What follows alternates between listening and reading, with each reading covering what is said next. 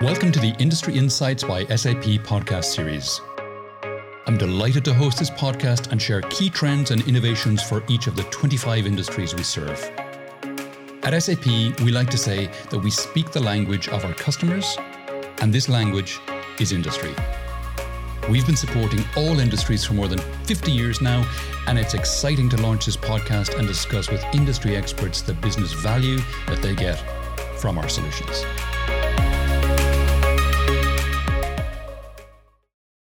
Hi, everyone. My name is Tom Raftery with SAP. And with me on the show today, I have my special guest, Jeff. Jeff, would you like to introduce yourself?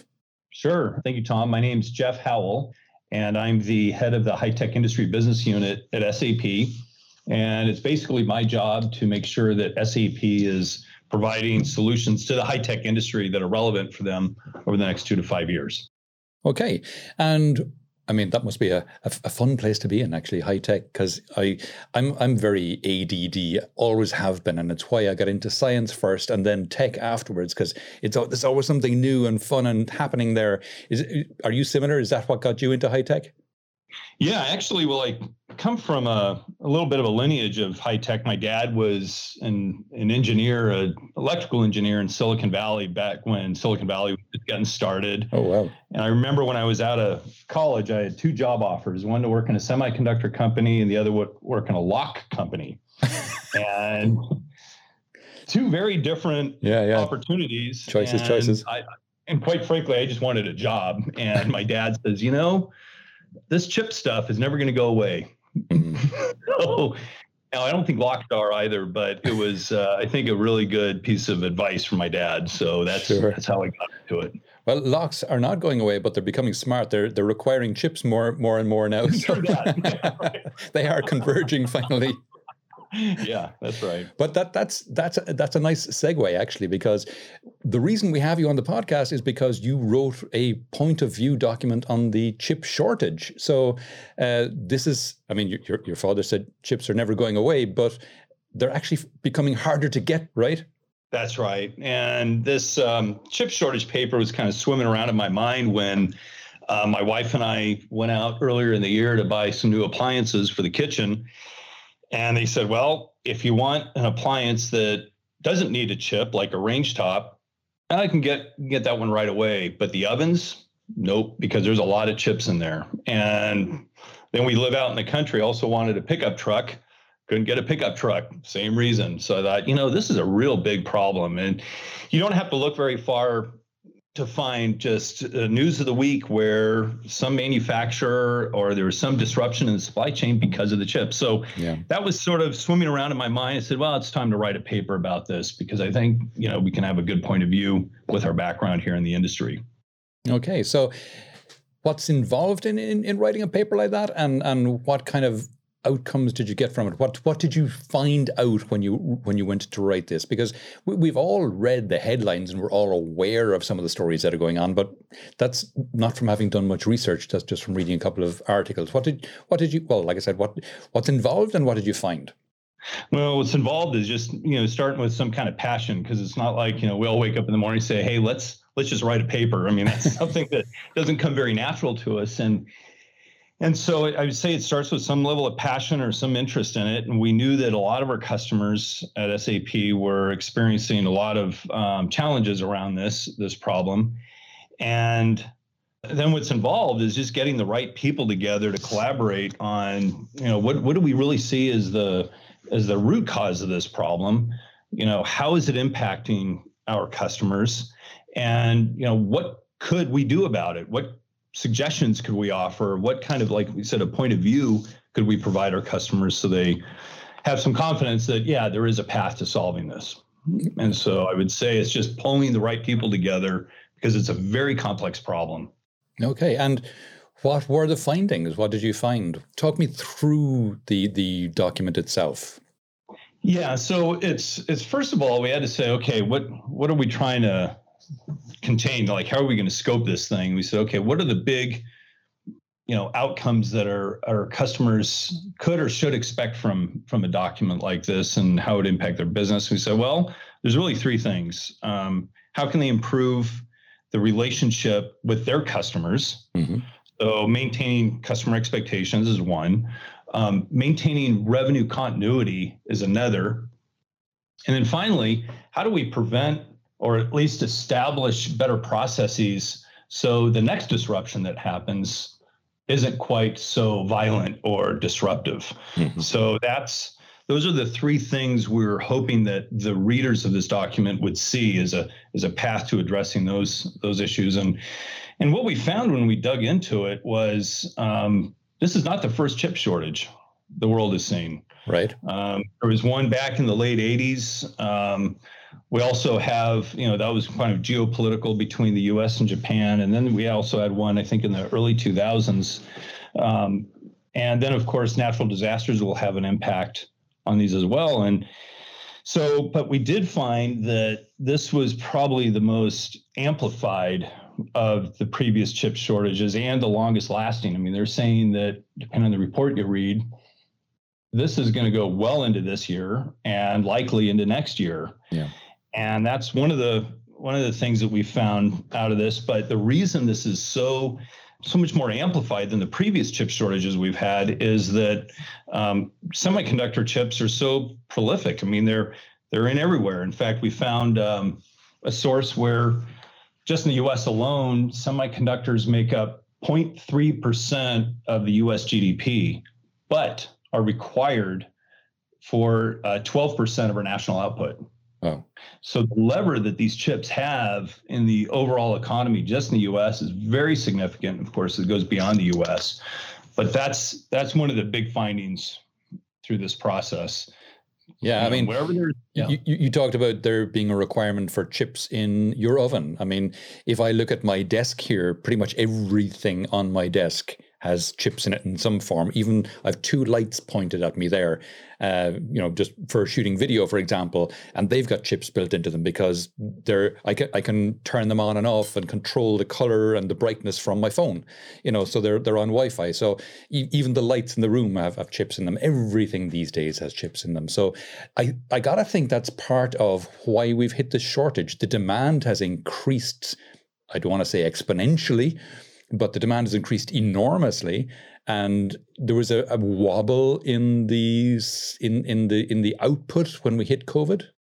Well yeah and and covid is is the um, kind of the poster child that a lot of people would like to point to for a number of things. Mm-hmm. but you know when we looked at it you know sure it had an effect in so much as a lot of the plants and the manufacturing facilities are used to make chips or even the equipment that use are used to make the chips you know, they ran reduced shifts and early in COVID. And so we lost a little bit of capacity there. But it was really the confluence of multiple things kind of hitting all at once or I should say over a very short amount of time.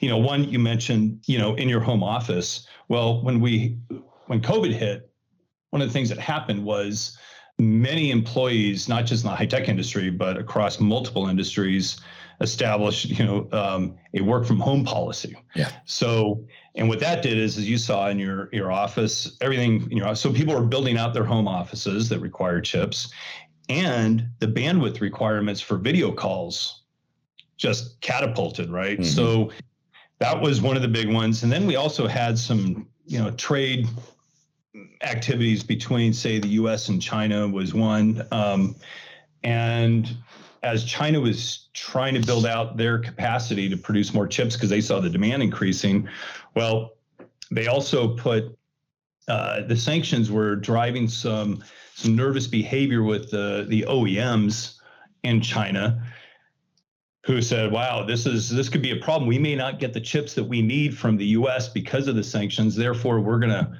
start building up inventory of this to get ahead of it because right, they didn't want corruption." And then we also had some other things around COVID where the automotive industry actually, you know, reduced their forecast temporarily and tried to get back in line again. And that was a big one. But that, you know, that's on the demand side of the equation. But then on the supply side of the equation, around the same time, there was a fire in one of uh, the facilities in Japan that produced a lot of automotive chips. And then the US put sanctions on the equipment that's used to make chips on China. So China couldn't get the, the equipment they needed to make the chips.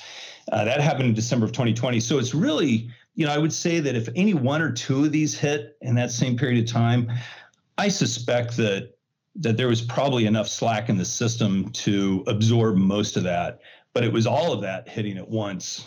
It was the you know, perfect storm. yeah, yeah, yeah, that's right. Okay, and you, you mentioned in the the point of view document you look at how it has affected our customers, and so yeah, how has it affected our customers? Well, it's uh, like I said, personal example. You know, all the way at the end of the value chain, a consumer like you or I, um, getting a pickup truck was a problem. Getting appliances is a problem. But then they also had, you know, farm equipment was sitting idle, waiting for for chips to mm-hmm. complete it and it just it just got it manifested throughout the entire economy a lot of the economy anyway so um, there's a lot of frustration you know i always define frustration as when uh, your expectations exceed reality and so so people expected to get things uh, when they wanted it but that just didn't happen so there's a lot of yeah. frustration yeah, my my poor 15 year old son was hoping to get an Xbox Series X, and of course, Zero chances of that happening. yeah, right. Being a bit glib there, but how so how are how are our customers responding i mean what are they doing to i mean there got to be some way dynamic in in in reacting to this yes and that's that's something we point out in the paper you know what are customers doing today and at sap in our partner system we're not so bold and arrogant to ever believe that our customers are just standing watching it happen. It, that's not at all what's going on. I mean, our customers are, you know, they have a lot of very smart people working incredible long hours to try and you know get through this, and and there's a number of things that they're doing. Um, and I would I would categorize it in probably three time horizons. Things they're working on today. Obviously, there's the immediate. That's a lot of firefighting that's going on. Um, you know, just looking for daily updates and even some cases hourly updates. You know, when are we going to get these chips so we can finish our production? That's one. Then there's a near term. That's sort of like, well, today they gotta they gotta put something in place, whether it's processes or tools that will help them, you know, um, through maybe month six through month 12 so it's just kind of that near term so maybe there's a stopgap we can we can plan for today that helps us in the near term. And then finally, there's there's some things that they're doing today uh, for the long term. Um, you know, that's that's really the other word we put on that is how are they building resilience? So the next, and it will be inevitable, there will be another disruption. It could be an excess of supply disruption. It could be another shortage. But you know, how will they um, create the systems and the processes so the next thing that happens, they're going to be a lot more resilient.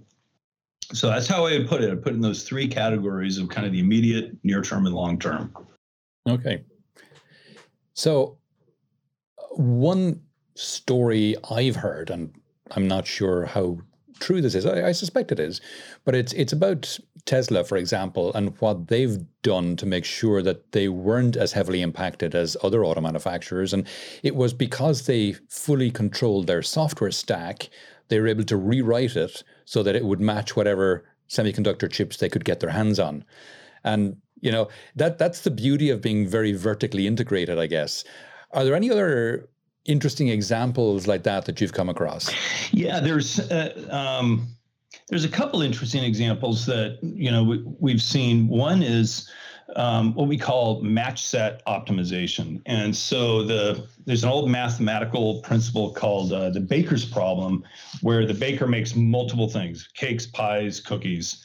And in order to complete that, um, they have to decide, given the supply, what do I make? Yep. And um, there's also a, a belief that, well, I don't want to allocate all of my chocolate to cookies because maybe I won't make as much money overall.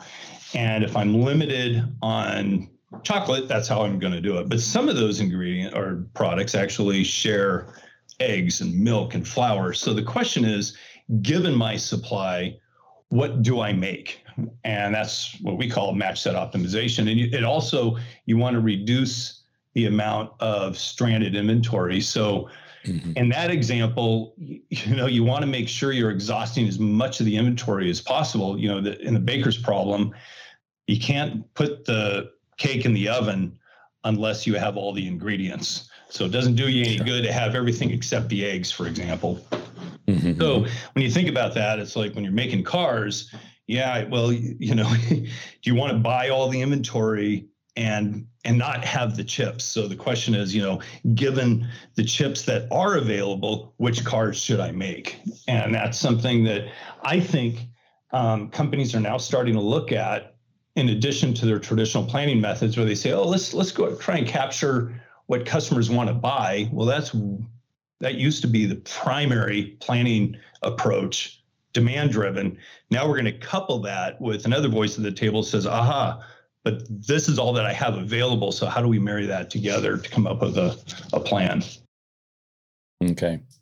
And you know looking looking forward as you pointed out, this is unlikely to be the last time that there's a, a chip shortage or some other kind of big shortage that impacts uh, manufacturers. What can they do to minimize the impacts of something like this in the in the future? Yeah, this um, this is a big challenging question, and there's a couple of our customers. Um, ZF is a company that makes a lot of the platforms for the automotive industry. And there's an initiative called Catena X, which is this open source initiative. It's basically an automotive network that's starting in Europe. And what ZF is doing is now talking to their suppliers, like Wolfspeed is a company that produces the, the, chips that are used to regulate power in those chip in the in the vehicle. And they're now saying, well, Wolfspeed, we'd like you to be on this network. So it's the big automotive OEMs inviting multiple uh, customers on their, or excuse me, their suppliers on their network, and there's just suppliers, suppliers will be on, and so on. So that N tier value chain is going to be on a single network. And the vision is that when an OEM says we're going to reduce the forecast of our vehicles but we don't want to just necessarily reduce the forecast of the chips that are going to be used in the vehicles because maybe I still want some safety stock of the chips. Mm-hmm. So if demand goes back up, I still have it. But my chip suppliers will know about that immediately. It's kind of like the pebble in the pond. That ripple will will be visible to everybody.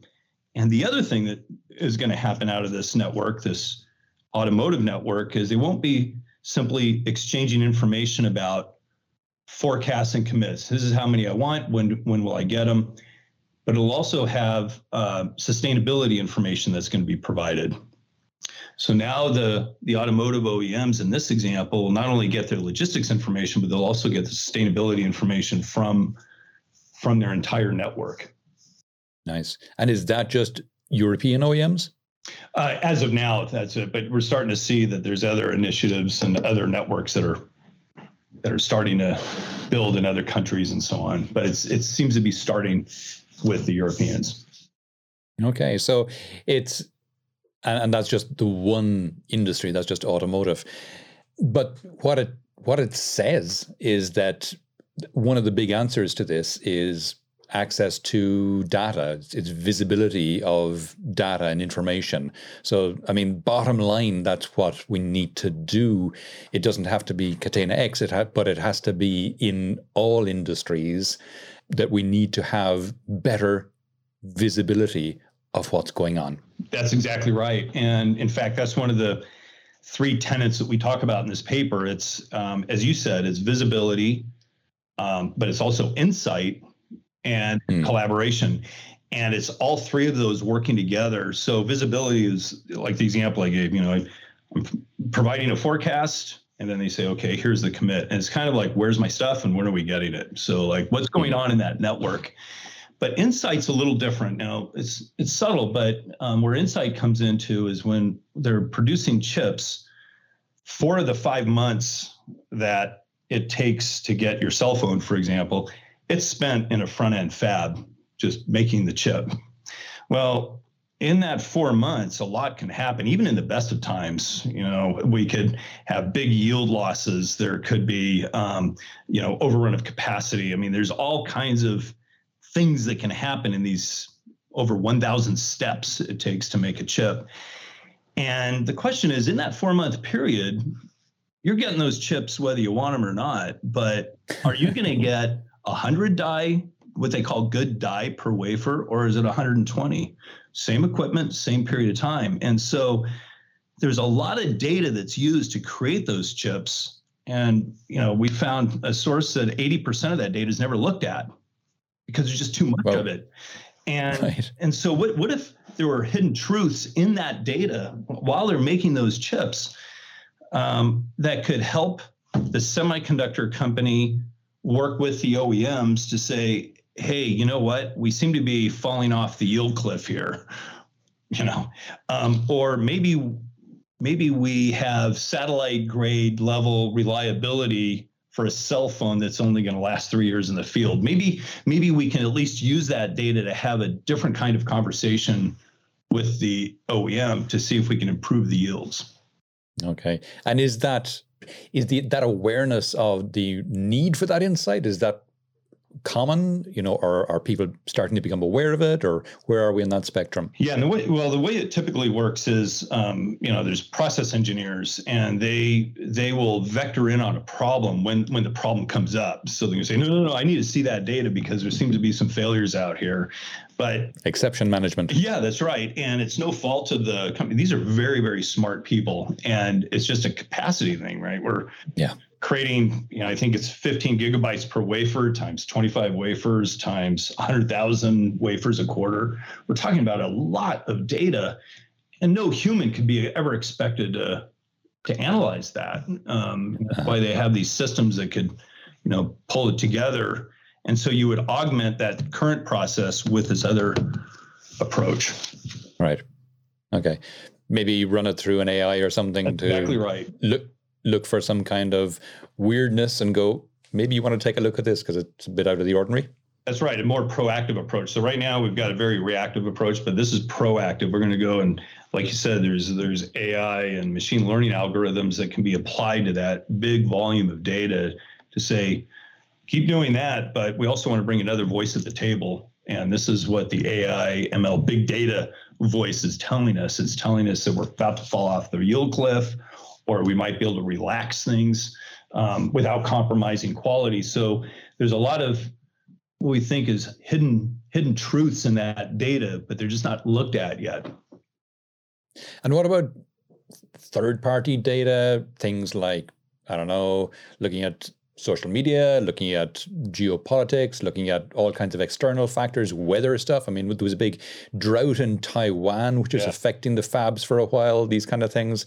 Are, is that part of the mix as well? Yeah, absolutely. And and that that kind of gets more into the front end forecast. You know, when we're thinking about you know like the home office example.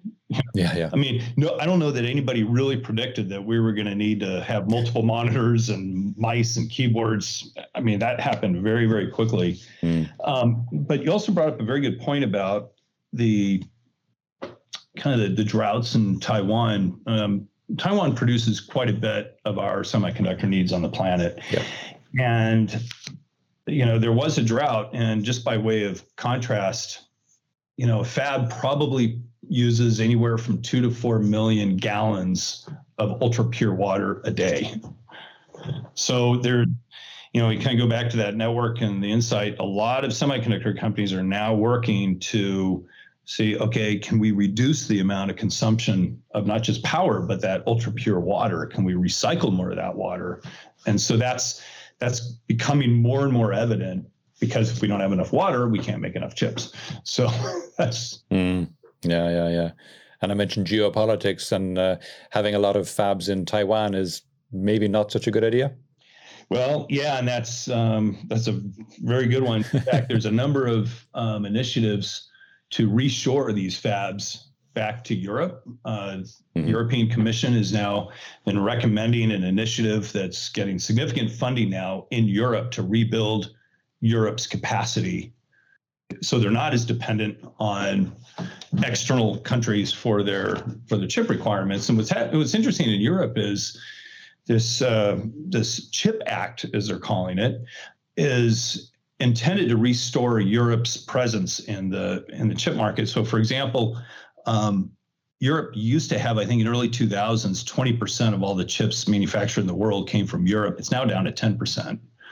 Okay. So, um, so they're trying to rebuild this not just in volume but also in technology. Well, there's going to be some challenges around. You know, do we have enough of the right people who can who can staff these fabs? You know, not just the engineers but also the operators. Uh, this is going to be a challenge and not just for Europe, but also in the U.S. as this reshoring takes place. Interesting. Yeah. We are coming towards the end of the podcast now, Jeff. Is there any question that I haven't asked that you wish I had, or any aspect of this that we've not touched on that you think it's important for people to be aware of? Yeah, I think um, the other one is just the emphasis of of um, the sustainability requirements on this. You know, when, when we really look at yields, for example, you know, use that example, are we going to get 100 good die per wafer? Are we going to get 120 or maybe even 150 good die per wafer as an example? You got to remember if we can figure out how to improve the yields in that very long process, four month long process, if we get more die per wafer and we can be smarter about the decision making on on these good die per wafer, we're going to start fewer wafers, mm. which is really good for the environment. It's, or I should say, it's better for the environment. So, and I think in that case, companies will achieve their goal of maintain more revenue continuity, greater resilience, and of course, meeting their customer expectations. Okay, superb. Jeff, if people want to know more about yourself, about yourself, Jeff Howell, or about the point of view paper we talked about, or about any of the other topics we discussed in the podcast today, where would you have me direct them? I would say to uh, my LinkedIn profile is a good place to go, and I think uh, that's the best way. I'm on LinkedIn quite a bit, and so happy to respond to any inquiries or or even questions or comments. And I'd love to hear from other folks too. Um, this this paper does have a little bit of controversy in it, so I expect oh, people to to react, and I'd love to hear from them. And um, so yeah, I'd say my LinkedIn profile is the best. And where can people find the paper? Uh, sap.com, and we'll provide the link for that. Okay, I'll stick that in the show notes so people have access to it. You mentioned in the prep as well that there's a, a couple of interesting videos around this. Yeah, we um, we created some videos because some of these concepts are very complicated. Things like yield management and um, some of the plant maintenance, which we didn't really get into today. But what we did, we took some of these concepts from the paper and created some videos. They're also on sap.com they're four or five minutes in length, but they're entertaining. And it's just a an easy way to kind of understand some of these concepts. And so that's another resource I'd recommend too. If you're not into reading a long white paper. So Great. I'll put links to the the videos and the, uh, the the show notes for this podcast as well, so people have access to those too. Great. Jeff, that's been really, really interesting. And uh, I look forward to reading that paper myself and maybe watching the videos too first so that I have a bit of a, a handle on it before I, before I head into the paper. Uh, thanks a million for coming on the podcast. Well, thank you very much, Tom. It was a pleasure. Thank you for listening to the Industry Insights by SAP podcast. If you want to explore our industry portfolio to find the solutions you need to run your business better, faster, and simpler, please visit us at sap.com slash industries.